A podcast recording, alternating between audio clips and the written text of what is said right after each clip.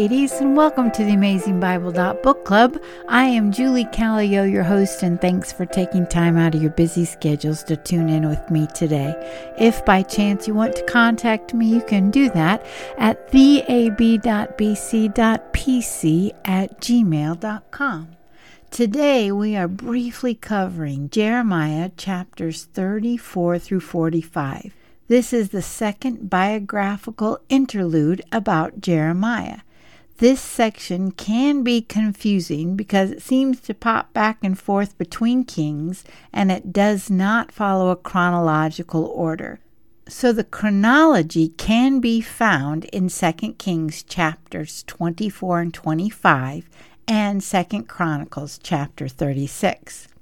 As a reminder, the last good king of Judah was Josiah, who was killed by the king of Egypt on his way going up to join forces with Assyria to fight against Babylon. Jehoahaz, also known as Shallum, became king in his place, but as soon as the king of Egypt came back down in defeat less than a year, he took King Jehoahaz to Egypt and made Judah pay them tribute money. And the Egyptian king Necho made Jehoiakim king. He was also called Eliakim. He reigned around 609 BC to 598 BC. Then Nebuchadnezzar shows up and says, You're going to pay tribute to me, and Judah is going to be my vassal. This is when the first exiles were removed from Judah to Babylon. It was this exile that Daniel, Shadrach, Meshach, and Abednego were taken. Jehoiakim joins Egypt to fight against Babylon. Jehoiakim dies, and his son Jehoiachin, also known as Jeconiah or Coniah, reigned for just about three months. King Nebuchadnezzar comes back down to Jerusalem and takes Jehoiachin captive, as well as Ezekiel the prophet and other leaders to Babylon. This was the second exile. And good old Neb makes Zedekiah king. He is also called Mattaniah. Judah was a vassal nation to Babylon, but Zedekiah wanted to rebel and join up with Egypt again. And at this time, Nebuchadnezzar had had enough. He completely destroyed Jerusalem and the temple and burnt it to the ground in 586 BC. He took his third and last group of exiles to Babylon. Neb left the poor people in Jerusalem, and Gedaliah was placed as governor of Jerusalem by King Nebuchadnezzar. Since Gedaliah was not from the royal family, various Jews want his position, and they killed Gedaliah, and this caused the people to flee to Egypt for security. This is the story that we're looking at today. I will point out highlight verses as well as fill in some of this story as we take a look at these 12 chapters of Jeremiah. Chapter 34 is when Zedekiah was king of Judah and Nebuchadnezzar was laying siege against Jerusalem and the other cities of Judah. The word of the Lord came to Jeremiah, and he went to the king, and he told the king that he would not win against Babylon, and because of their turning away from the Lord, they will be overcome by Babylon, and Jerusalem and Judah would be destroyed, and Jerusalem will be burnt with fire. With chapter 35, the word of the Lord came to Jeremiah again, but this time to the group of the Rechabites. They were godly men who seemed to hold to a Nazarite vow of not drinking wine. So, obeying the Lord, Jeremiah called a special meeting in the house of the Lord and offered them wine to drink, but they would not because of their vow to the Lord. Then the Lord used the Rechabites as an example of godliness. While the people of Judah and Jerusalem were unfaithful, even though the Lord kept sending the prophets over and over and over again, the Jews would not listen. The Rechabites will be blessed by always having a man stand before the Lord. In chapter 36, the story switches to the time when Jehoiakim was king of Judah. It was during this time that the Lord commanded Jeremiah to write on the scroll the words of the Lord concerning Judah and all the nations. Verse 3 says, Perhaps the house of Judah will hear all the calamity which I plan to bring on them, in order that every man will turn from his evil way. Then I will forgive their iniquity and their sin. Jeremiah called Baruch the son of Neriah, and Baruch wrote on a scroll what Jeremiah told him. Baruch's job is known as a scribe. Once finished, Baruch went into the Lord's house. An officer heard the words and told other officials. They asked Baruch how this scroll came about, and they learned that it was through the words of Jeremiah. They told Baruch and Jeremiah to go and hide. They took the scroll and they read it to the king. The king was sitting by a fire in his winter house, and when three or four columns were read, the king would burn them in his fire until all of the scroll was consumed. The officials pleaded with the king to not burn the scroll, but he would not listen. The king went after Baruch and Jeremiah, but verse 26 says that the Lord hid them. So the Lord commanded Isaiah to write it again on another scroll. And verse 32 says, Then Jeremiah took another scroll and gave it to Baruch the son of Neriah, the scribe, and he wrote on it at the dictation of Jeremiah all the words of the book which Jehoiakim king of Judah had burned in the fire, and many similar words were added to them. Chapter 37 pops back to Zedekiah, the last king of Judah. One other thing to notice is that it is now written in third person. Someone is writing about Jeremiah instead of it being Jeremiah speaking. Some people think that this is a different writer, and if so, then the likely candidate is Baruch, but it does not say. Some people believe that Jeremiah is still writing, but he has chosen to write in the third person. Personally, I can go either way. Dr. Betts, my Old Testament professor, believes that it is Jeremiah. So here the king sent Jehukal and Zephaniah, which is not one of the minor prophets, to go to Jeremiah and ask for him to pray for the people on the Lord's behalf. This was before he was placed in prison. Jeremiah tells the king the truth that they should not trust or join forces with the king of Egypt because they will lose to Babylon. The Babylonians stopped the siege on Jerusalem in order to fight the Egyptians, and during that time Jeremiah headed to his hometown in Benjamin to take possession of some land there. But while going, a captain of the guard saw him and said that Jeremiah was joining forces with Babylon. So he arrested him and took him before the king. The king was angry because Jeremiah's words were against him, but he did show Jeremiah some grace and kept him in the court of the guardhouse so that his life would be spared from these other men. Some of the officials heard Jeremiah's words of doom and they wanted to put him to death. They said, For this man is not seeking the well being of this people, but rather their harm. The king gave them permission and said, Behold, he's in your hands, for the king can do nothing against you. Verse 5. So they put Jeremiah into a cistern or a well that had no water, only mud, and Jeremiah sank into the mud. They expected him to die there. But in verse 7, we see that Ebed Melech, an Ethiopian eunuch, found him, and he went to the king and asked if he could save him. The king said, Take thirty men from here under your authority and bring up Jeremiah the prophet from the cistern before he dies. Verse 10. They saved him. And when Jeremiah saw the king, the king promised that he would not turn his life over to the men who tried to kill him. Jeremiah pleaded with the king to turn himself over to the Babylonians. Verse 20b says, Please obey the Lord in what I am saying to you, that it may go well with you and that you may live. But the king refused.